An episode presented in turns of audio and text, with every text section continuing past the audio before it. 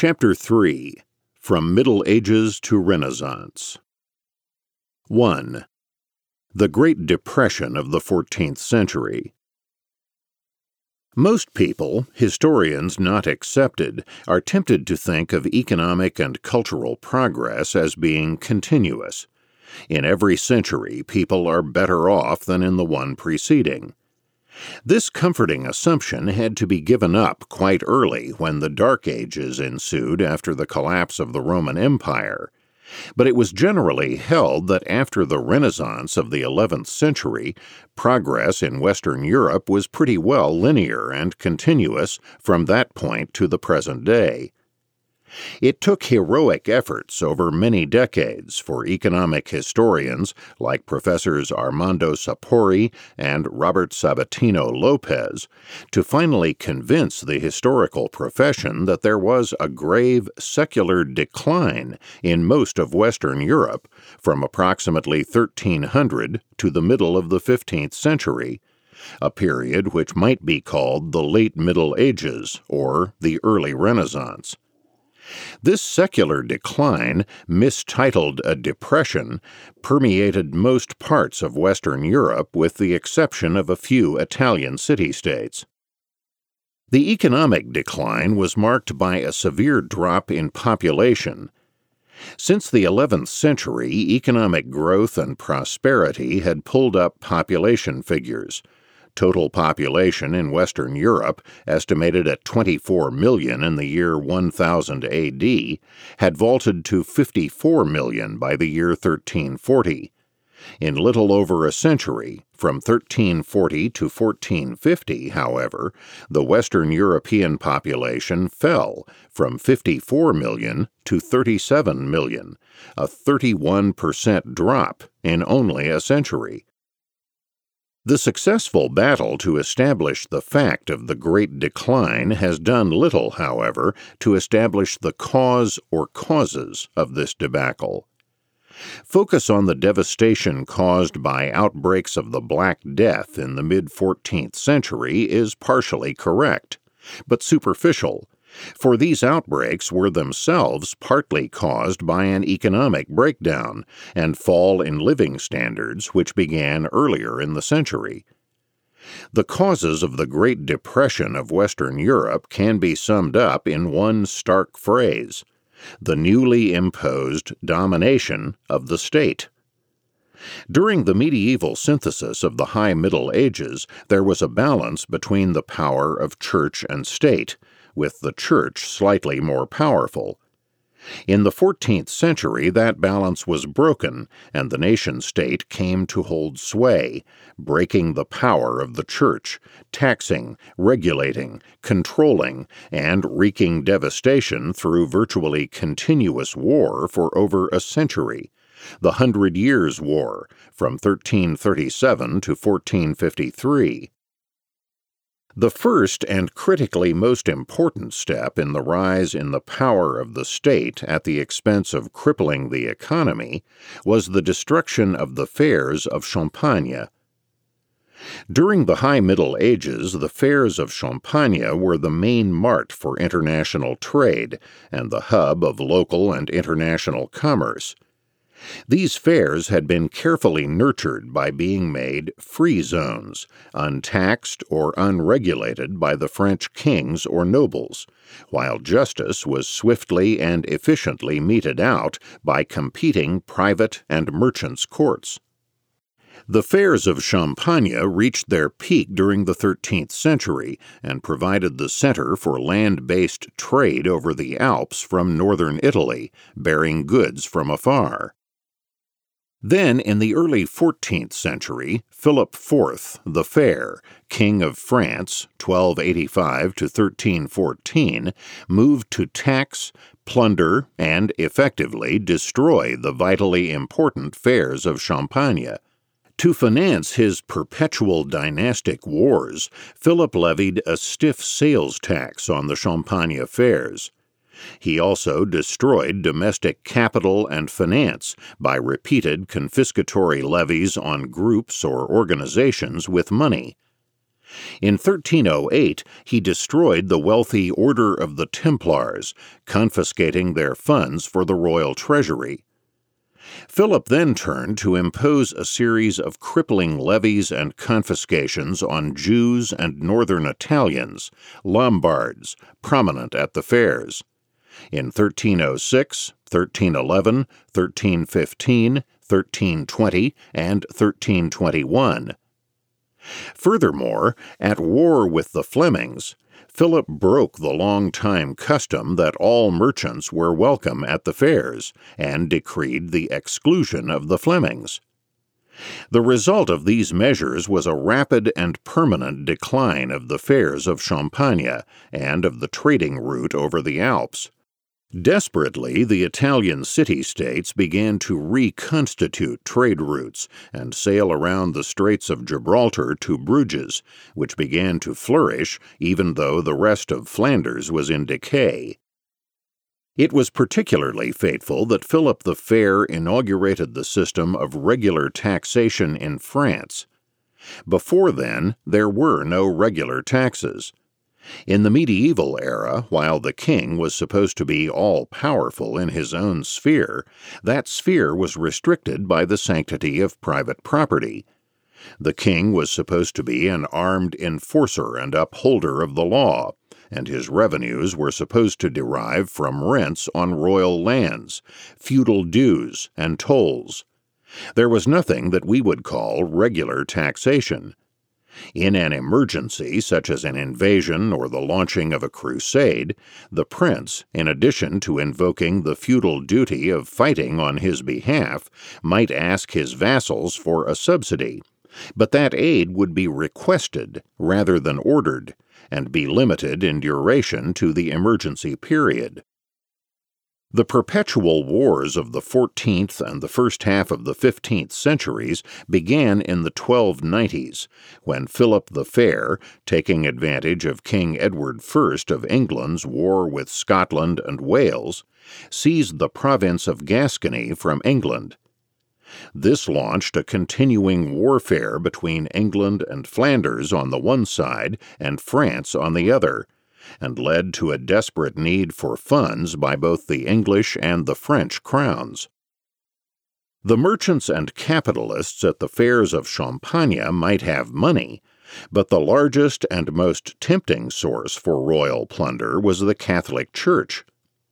Both the English and French monarchs proceeded to tax the Church, which brought them into a collision course with the Pope.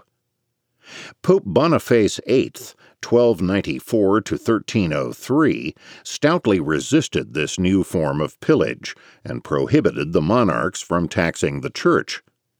King Edward reacted by denying justice in the royal courts to the church, while Philip was more militant by prohibiting the transfer of church revenue from France to Rome. Boniface was forced to retreat and to allow the tax but his bull, Unam Sanctam, 1302, insisted that temporal authority must be subordinate to the spiritual. That was enough for Philip, who boldly seized the Pope in Italy and prepared to try him for heresy, a trial only cut off by the death of the aged Boniface. At this point, Philip the Fair seized the papacy itself and brought the seat of the Roman Catholic Church from Rome to Avignon, where he proceeded to designate the Pope himself. For virtually the entire 14th century, the Pope, in his Babylonian captivity, was an abject tool of the French king. The Pope only returned to Italy in the early 15th century. In this way, the once mighty Catholic Church, dominant power and spiritual authority during the High Middle Ages, had been brought low and made a virtual vassal of the royal plunderer of France. The decline of church authority, then, was matched by the rise in the power of the absolute state. Not content with confiscating, plundering, taxing, crushing the fairs of Champagne, and bringing the Catholic Church under his heel, Philip the Fair also obtained revenue for his eternal wars by debasement of the coinage, and thereby generated a secular inflation. The wars of the 14th century did not cause a great deal of direct devastation. Armies were small, and hostilities were intermittent. The main devastation came from the heavy taxes and from the monetary inflation and borrowing to finance the eternal royal adventures. The enormous increase of taxation was the most crippling aspect of the wars. The expenses of war, recruitment of the modestly sized army, payments of its wages, supplies, and fortifications, all cost from two to fourfold the ordinary expenses of the crown. Add to that the high costs of tax assessment and enforcement, and the cost of the loans, and the crippling burden of war taxation becomes all too clear. The new taxes were everywhere we have seen the grave effect of taxes on the church. On a large monastic farm, they often absorbed over 40% of the net profits of the farm.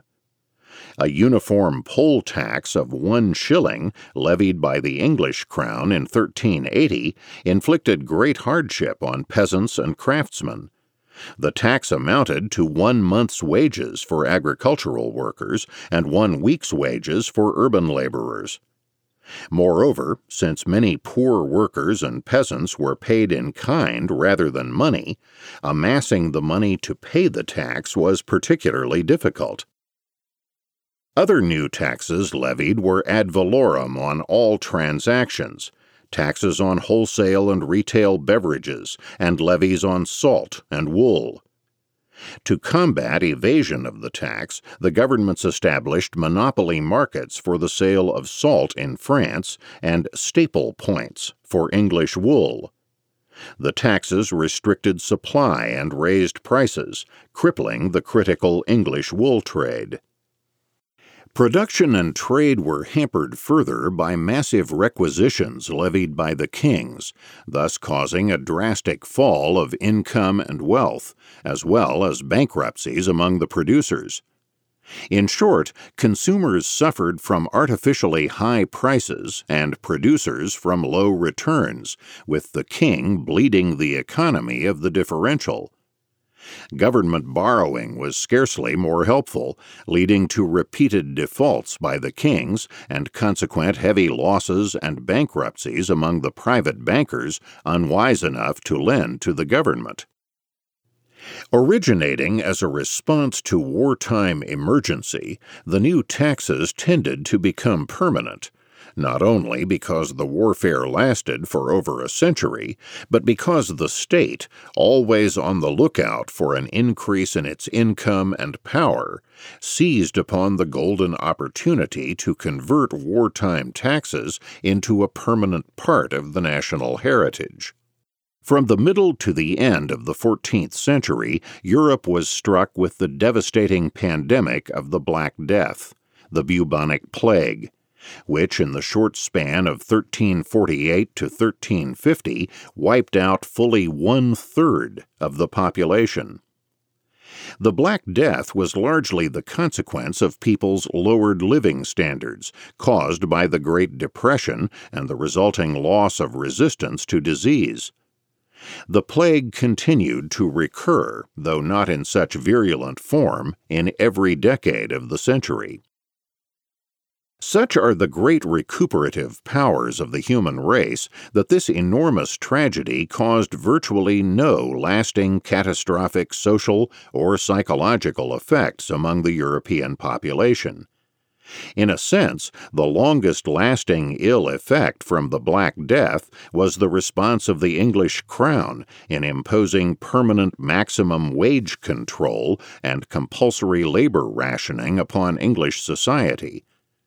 The sudden decline of population and consequent doubling of wage rates was met by the government's severe imposition of maximum wage control in the Ordinance of 1349 and the Statute of Laborers of 1351. Maximum wage control was established at the behest of the employing classes large, middle, and small landlords, and master craftsmen, the former groups in particular alarmed at the rise of agricultural wage rates. The ordinance and the statute defied economic law by attempting to enforce maximum wage control at the old pre plague levels. The inevitable result, however, was a grave shortage of labor, since at the statutory maximum wage the demand for labor was enormously greater than the newly scarce supply. Every government intervention creates new problems in the course of vain attempts to solve the old. The government is then confronted with the choice pile on new interventions to solve the inexplicable new problems, or repeal the original intervention. Government's instinct, of course, is to maximize its wealth and power by adding new interventions.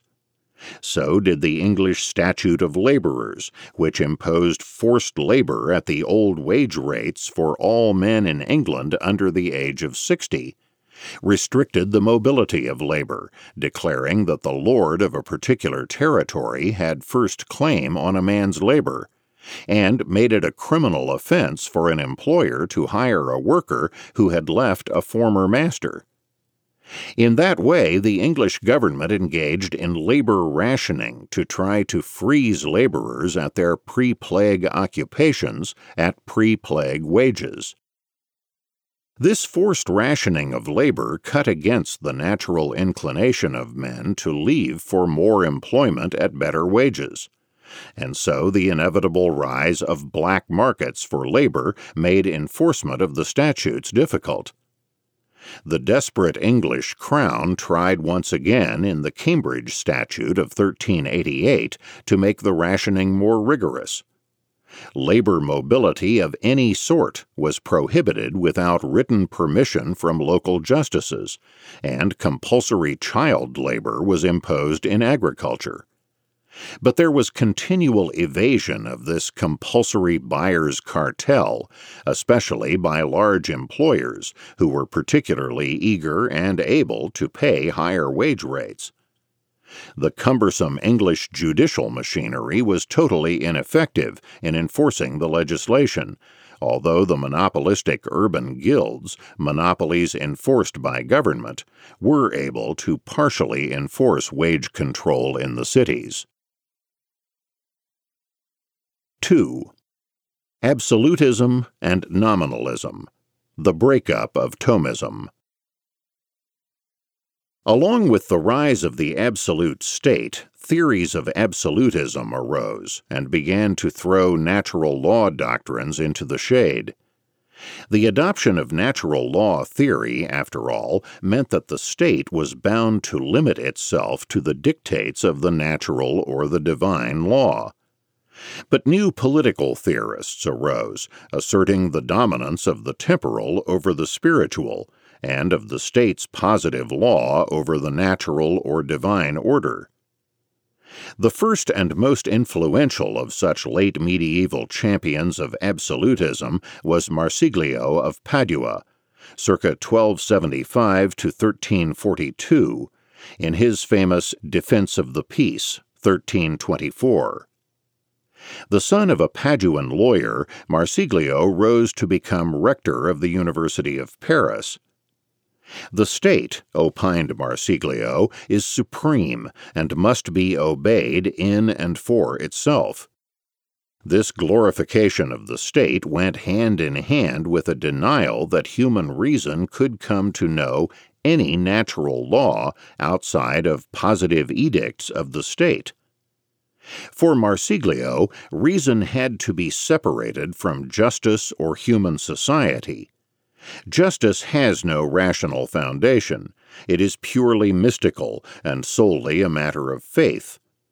God's commands are purely arbitrary and mysterious, and not to be understood in terms of rational or ethical content. As a corollary, positive law has nothing to do with right reason. It is promulgated to advance the life and health of the state. According to Marsiglio, the nation is an organism with the state functioning as its head.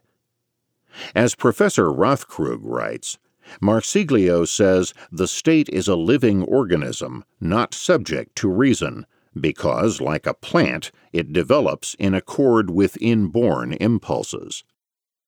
The practical conclusion Marsiglio derived from his political philosophy is that the state, whether kingdom or Italian city republic, must have absolute power within its domain, and must not be subject to any temporal check or jurisdiction by the Church. Thus, while religiously a Catholic, Marsiglio anticipated the politiques in France and elsewhere two centuries later by insisting that the Church may have no temporal power as against the state. Marsiglio thereby foreshadowed and helped to bring about the breakup of the medieval order in Europe. Also destructive of the achievements of the High Middle Ages was the ideological breakup of Thomism, ushered in by the 14th century.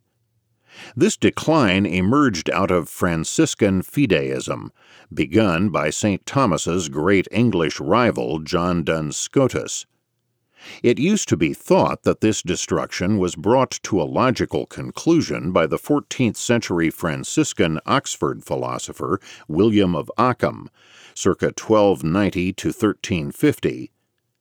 Ockhamite nominalism, it has been held, denied the power of human reason to arrive at the essential truths about man and the universe, and therefore negated the power of reason to arrive at a systematic ethic for man. Only God's will, discernible by faith in revelation, could yield truths, laws, or ethics. It should be clear that nominalism paved the way for modern skepticism and positivism. For if faith in divine will is abandoned, reason no longer has the power to arrive at scientific or ethical truths.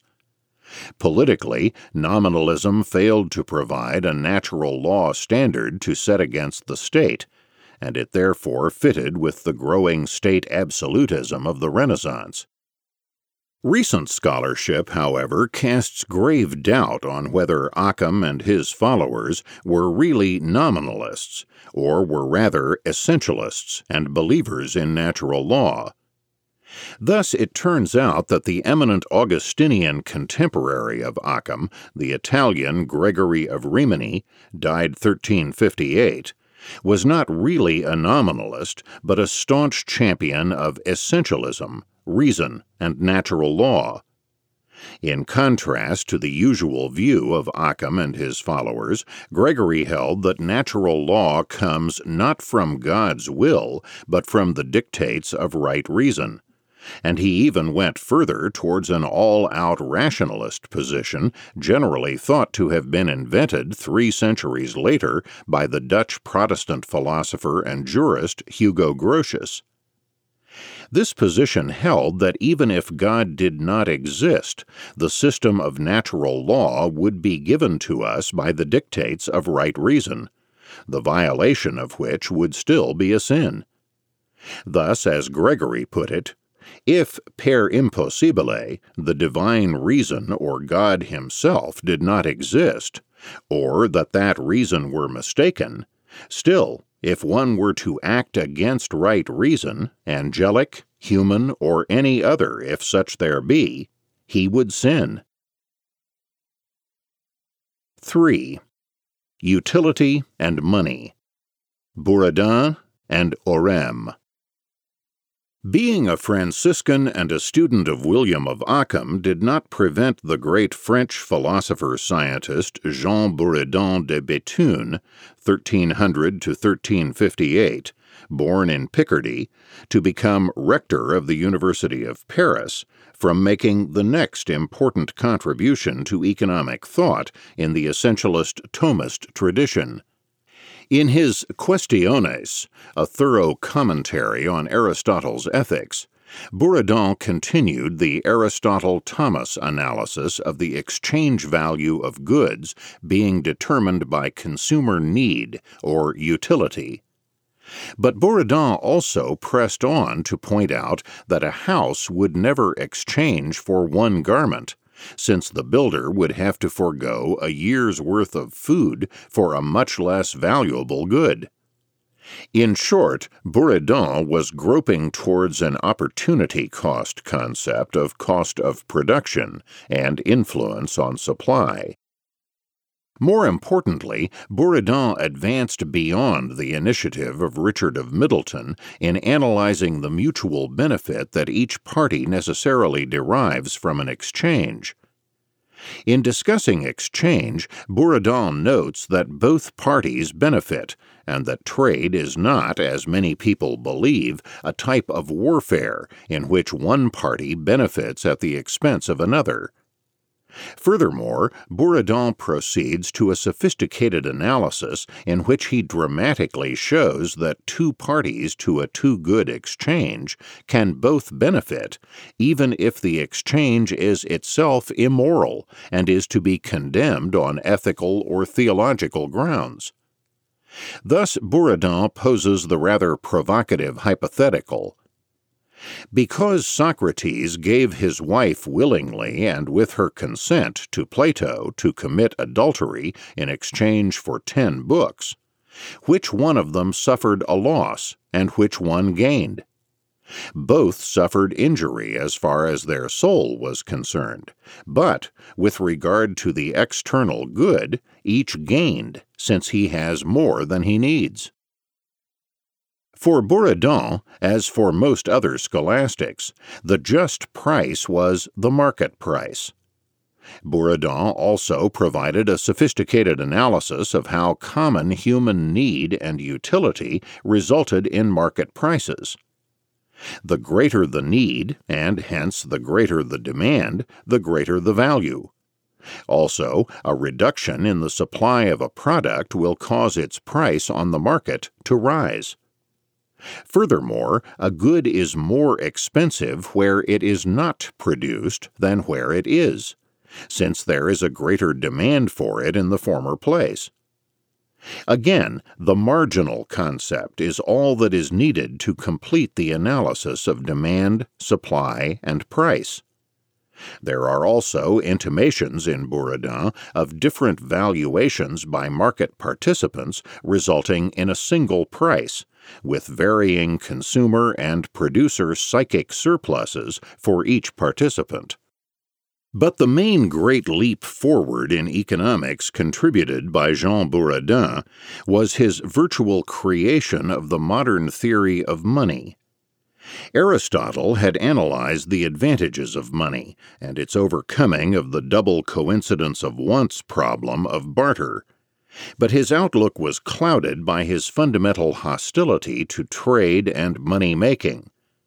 To Aristotle, therefore, money was not natural, but an artificial convention, and therefore basically a creature of the state, or polis. Aquinas' theory of money was basically confined within the Aristotelian shackles. It was Jean Buridan who broke free of those shackles and founded the metalist or commodity theory of money.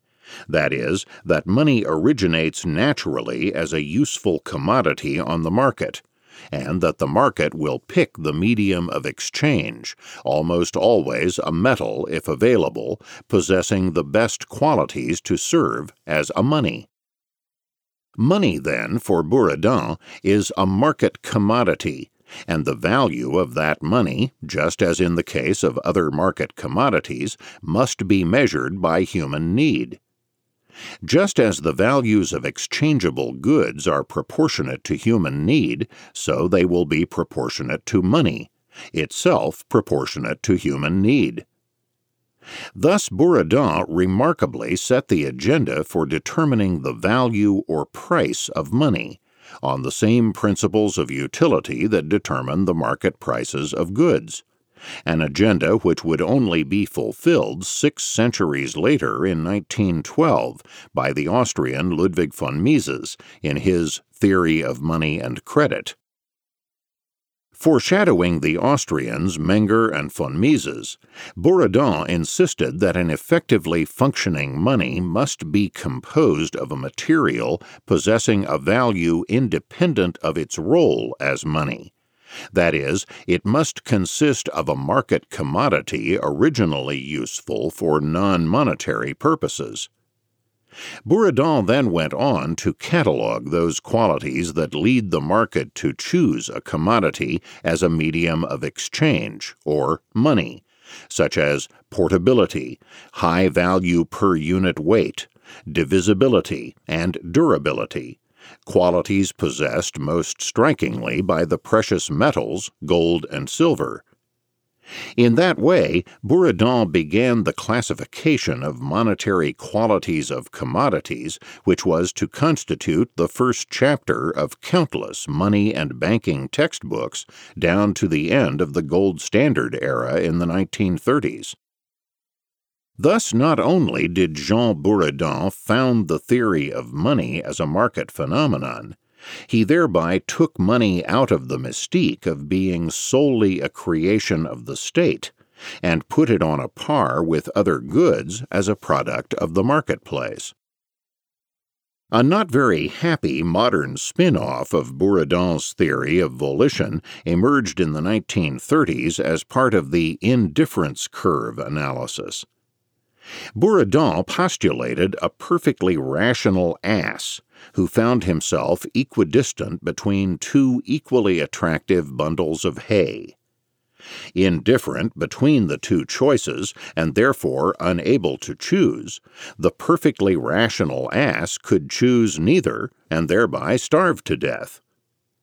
What this example overlooked is that there is a third choice, which presumably the ass liked the least starving to death so that it was therefore perfectly rational not to starve to death, but rather to choose one of the two bundles even at random, and then to proceed to the second bundle. Until recent years, conventional texts on the history of economic thought, if they dealt with anyone at all before the mercantilists or Adam Smith, briefly mentioned only two people St. Thomas Aquinas, and Nicole Oresme, 1325 to 1382. Although Oresme, a noted French mathematician, astronomer, and physicist, was one of the most important European intellectuals of the 14th century, his contributions to economic thought scarcely deserve such exclusive attention. Oresme was a pupil and follower of Jean Buridan, a scholastic commenting on Aristotle and teaching in his turn at the University of Paris and going on to become Bishop of Lisieux. Oresme was moved to write his well known booklet, a treatise on the origin, nature, law, and alterations of money, in the 1350s, applying the teachings of his hard money mentor to the rash of monetary debasements indulged in by the kings of France in the first half of the 14th century.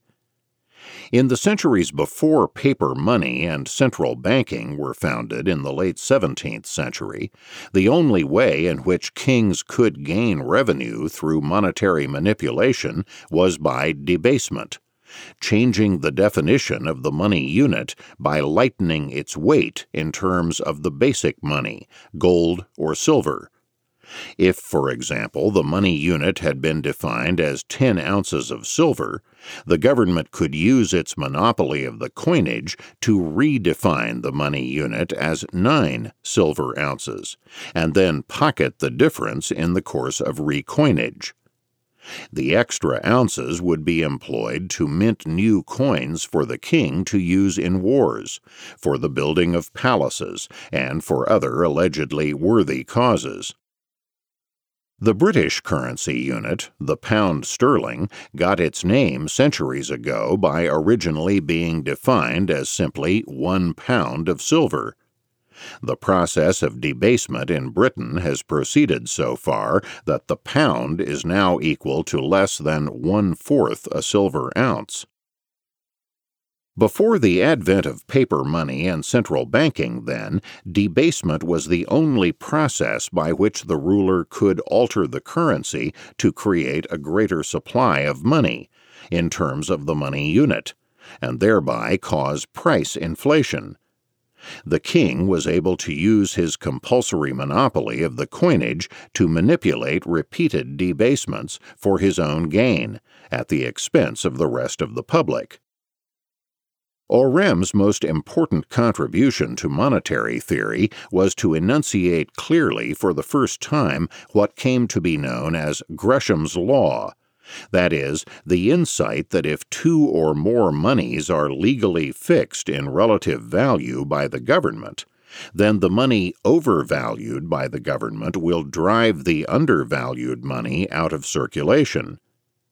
Thus, if the government decrees that, say, one ounce of gold is legally worth 10 ounces of silver, whereas on the free market it is worth 15, the people will stick their creditors and vendors with the legally overvalued money, silver, the bad money, while they hoard the undervalued, gold, the good money, or export it out of the country where it can be sold at its market value Gresham's law has often been boiled down in common parlance into bad money drives out good. But stated that way, it is paradoxical and unsatisfying, for it implies that while in all other market products the good will outcompete the bad, there is some deep flaw in the free market that causes it to prefer bad money to good. But as Ludwig von Mises clarified in the early 20th century, Gresham's law is the product not of the free market, but of government monetary control. Its fixing of relative money value is a special case of the general consequence of any price control. That is, shortage of a good in which maximum prices are imposed, and a surplus where a minimum price is enforced. In the case of money, in our example, gold suffers a maximum price control and therefore a shortage, while the value of silver is kept up artificially and therefore goes into surplus relative to gold. The first formulation of Gresham's law was that of the satiric ancient Greek playwright Aristophanes, who in The Frogs states characteristically in our republic, bad citizens are preferred to good, just as bad money circulates while good money disappears. Oresme, however, put the law in a cogent and correct manner, emphasizing that the monetary disruption is a function of government price fixing, if the fixed legal ratio of the coins differs from the market value of the metals, the coin which is underrated entirely disappears from circulation, and the coin which is overrated alone remains current. In his treatise, Nicole Oresme was moved to apply his mentor Buridan's metalist monetary theory to attack the debasement policy of the French kings.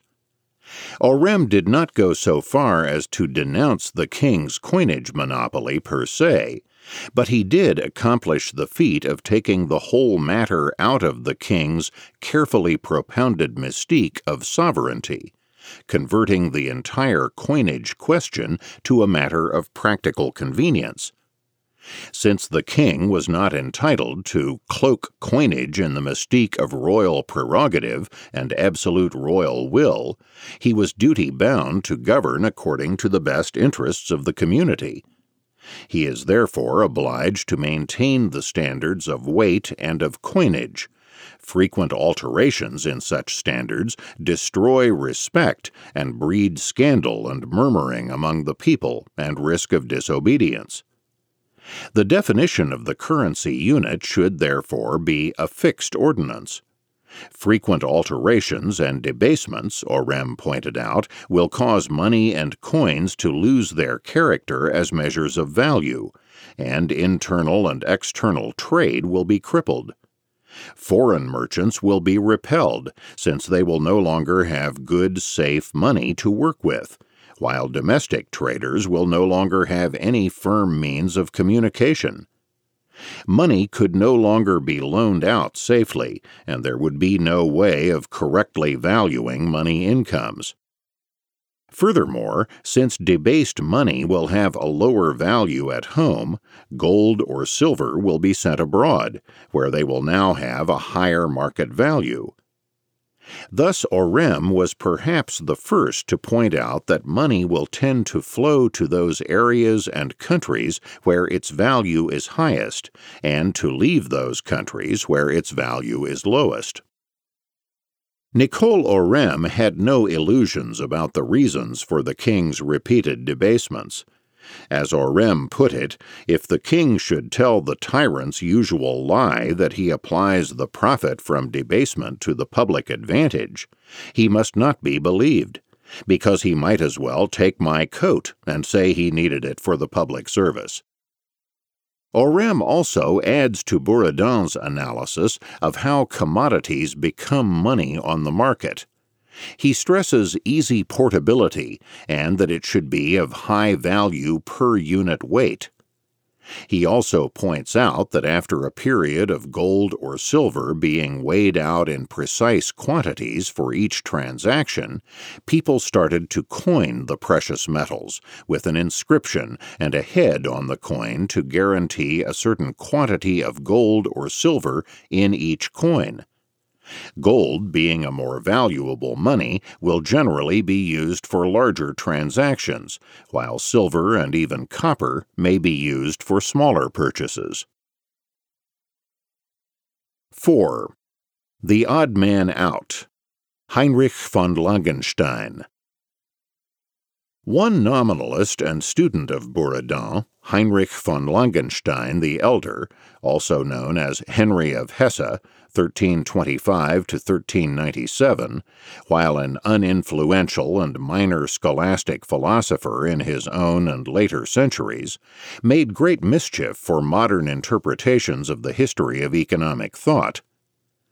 Langenstein, who taught first at the University of Paris and then at Vienna, began in his Treatise on Contracts by analyzing the just price in the mainstream scholastic manner just price is the market price, which is a rough measure of the human needs of consumers. This price will be the outcome of individuals' calculations about their wants and values, and these in turn will be affected by the relative lack or abundance of supply, as well as by the scarcity or abundance of buyers. Having said this, Langenstein proceeded to contradict himself completely in a highly unfortunate contribution to the history of economic thought, Langenstein urged local government authorities to step in and fix prices. Price fixing would somehow be a better path to the just price than the interplay of the market. Other scholastics had not exactly opposed price fixing. For them, the market price was just whether it was set by the common estimate of the market or by the government. But it was at least implicit in their writings that the free market was a better, or at the very least an equally good path to discovering the just price. Langenstein was unique in positively advocating government price fixing. Moreover, Langenstein added another economic heresy. He counseled the authorities to fix the price so that each seller, whether merchant or craftsman, could maintain his status or station in life in the society. The just price was the price which maintained everyone's position in the style to which he had become accustomed, no more and no less. If a seller tried to charge a price to advance beyond his station, he was guilty of the sin of avarice. Langenstein was the odd man out among the scholastics and late medieval thinkers. No one has been found to second the station in life concept of the just price. Indeed, St. Thomas Aquinas himself effectively demolished this view when he trenchantly declared, In a just exchange, the medium does not vary with the social position of the persons involved, but only with regard to the quantity of the goods. For instance, whoever buys a thing must pay what the thing is worth, whether he buys from a pauper or a rich man. In short, on the market, prices are the same to all, rich or poor, and furthermore, this is a just method of establishing prices. In the bizarre Langenstein view, of course, a wealthy seller of the same product would be obliged to sell it for a far higher price than a poor seller, in which case it is unlikely that the wealthy man would last long in the business. As far as can be determined, no medieval or Renaissance thinker adopted the station in life theory, and only two followers adopted the price fixing position. One was Matthew of Krakow, circa 1335 to 1410, professor of theology at Prague and later rector at the University of Heidelberg, and Archbishop of Worms, and particularly Jean de Gerson, 1363 to 1429, nominalist and French mystic who was chancellor of the University of Paris. Gerson, however, ignored the station in life notion and reverted to the 13th century view of John Duns Scotus that the just price is the cost of production plus compensation for labor and risk incurred by the supplier. Gerson therefore urged that the government fix prices to force them to conform to the allegedly just price. Indeed, Gerson was a fanatic on price fixing, advocating that it be extended from its customary sphere in wheat, bread, meat, wine, and beer to embrace all commodities whatsoever. Fortunately, Gerson's view also had little influence. Von Langenstein was scarcely important in his own or at a later day. His great importance is solely that he was plucked out of well deserved obscurity by late 19th century socialist and state corporatist historians, who used his station in life fatuity to conjure up a totally distorted vision of the Catholic Middle Ages. That era, so the myth ran, was solely governed by the view that each man can only charge the just price to maintain him in his presumably divinely appointed station in life. In that way, these historians glorified a non existent society of status in which each person and group found himself in a harmonious hierarchical structure, undisturbed by market relations or capitalist greed.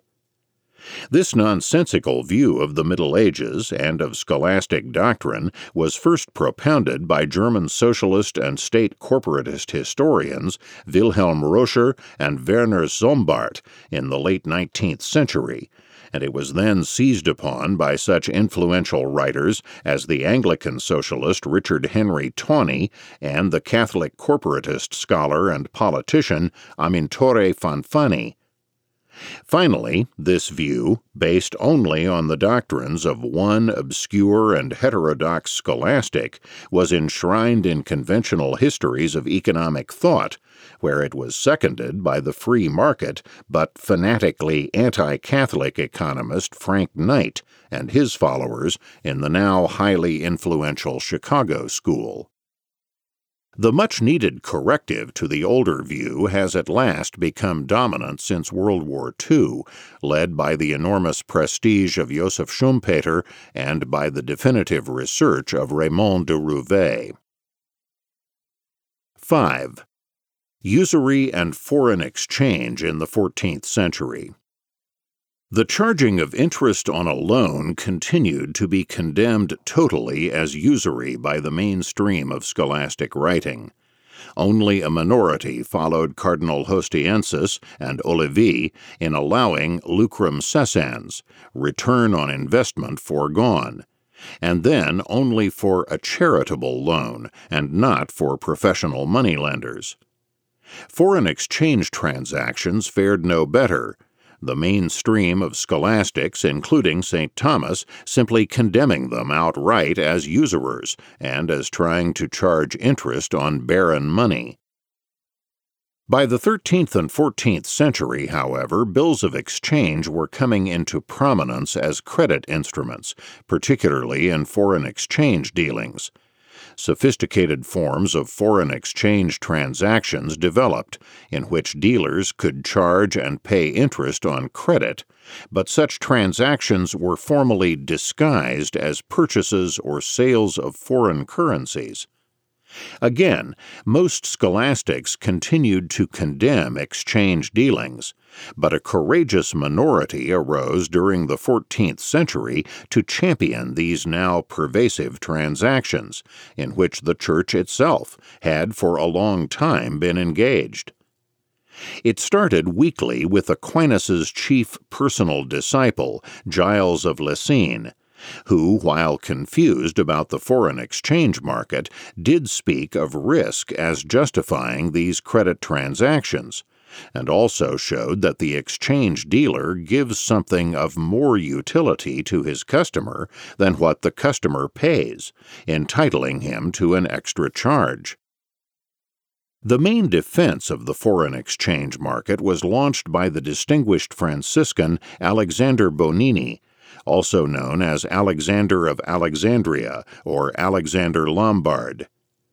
Bonini had an academic career at the University of Paris, then lectured at the papal court in theology, and finally served as the Franciscan provincial in his native Lombardy, the site of the most notorious usurers of the day. In his Treatise on Usury, a lecture given at Genoa in 1307, Alexander, while attacking usury in the usual way, presented a thoroughgoing defense of the foreign exchange transactions with which he was familiar. Attacking the Aristotelians, Alexander pointed out that money cannot have only one function, of serving as a barren medium of exchange, since there are many coins and these coins must be exchanged. The value of the coins thus traded, furthermore, is properly determined not by law, but by the weight and the content of the coins. Alexander also adopted Giles of Lessines's insight that the dealer provides more utility to his customer than he receives in the money transactions. As for credit transactions in foreign exchange, Alexander Lombard did not defend them all, but provided a lucrum cessans defense for the changes in the value of a money between the beginning and the end of the transaction. Indeed, Alexander was one of the first to point out that the demand for money can and does vary over time, giving rise to changes in the value of money. Lucrum cessans provided the entering wedge for the scholastic justification of the main method by which the usury prohibition was evaded during and after the High Middle Ages. It is illuminating that Alexander had begun his defense with the practical point that the Church always condemns and pursues usurers, but it does not condemn and pursue the exchange dealers, but rather fosters them, as is apparent in the Roman Church. Alexander Lombard's defense of the foreign exchange market was repeated verbatim by his disciple and successor as Franciscan provincial of Lombardy, Astesanus, died 1330. Astesanus, like his mentor, came from Lombardy, specifically from Asti, one of the principal locations of the leading international usurers. His main work was his Summa, 1317 like his predecessor, Astesanus was impressed by the fact that the Roman Church fosters the exchange dealers. Furthermore, he adds to Alexander's reasoning a frank defense of lucrum cessans, which he was one of the first theologians, as distinct from canonists, to embrace. Among the prominent 14th century writers we have already discussed, Heinrich von Langenstein, as we might expect, denounced all foreign exchange dealers as usurers per se. Even Nicole Oresme simply repeated the Aristotelian shibboleth that the trade of money for money is unnatural because money is barren. While not precisely declaring exchange transactions to be usurious per se, Oresme, in a flight of hate, denounced foreign exchange as vile, as an occupation that stains the soul, just as cleaning sewers stains the body. In contrast, however, Jean Buridan, Oresme's mentor, engaged in a defense of foreign exchange, distinguishing two kinds of exchange one where the dealer gets only as much as he gives, perfectly worthy according to the Aristotelian Thomist tradition, and another where the dealer takes more than he gives. But here, Buridan makes another mighty leap in tearing down some of the irrational barriers that the scholastics had drawn up against monetary transactions. For even the latter kind of transaction, declared Buridan, may be legitimate, even if there is no equivalent in exchange, provided the exchange promotes the common good. While not used for ordinary usury, Buridan's new concept sowed the seeds for total justification of the foreign exchange bankers. At the turn of the 15th century, a thoroughgoing defense of exchange contracts was set forth by the sophisticated Florentine lay canon lawyer Lorenzo di Antonio Ridolfi, 1360 to 1442. Ridolfi was a lecturer at the Athenaeum in Florence and was at one time ambassador of the Florentine Republic. Just as Lombard was unwilling to condemn a practice encouraged by the Church, so Ridolfi declared his unwillingness to condemn an occupation pervasive in his native Florence. Developing the insight of Lombard, Ridolfi, in his 1403 treatise on usury, emphasized that the value of money can differ from one place to another as well as over time. These differences are the result of changes in the demand for money, fluctuations of the demand relative to the supply, and alterations in the metallic content of the coinage. These variations justify foreign exchange dealings as well as credit transactions within them. Thus, Ridolfi developed the theory which showed that the value of money, like any other commodity, is determined by the interactions of its demand and supply, and that it too can vary in value over time and place.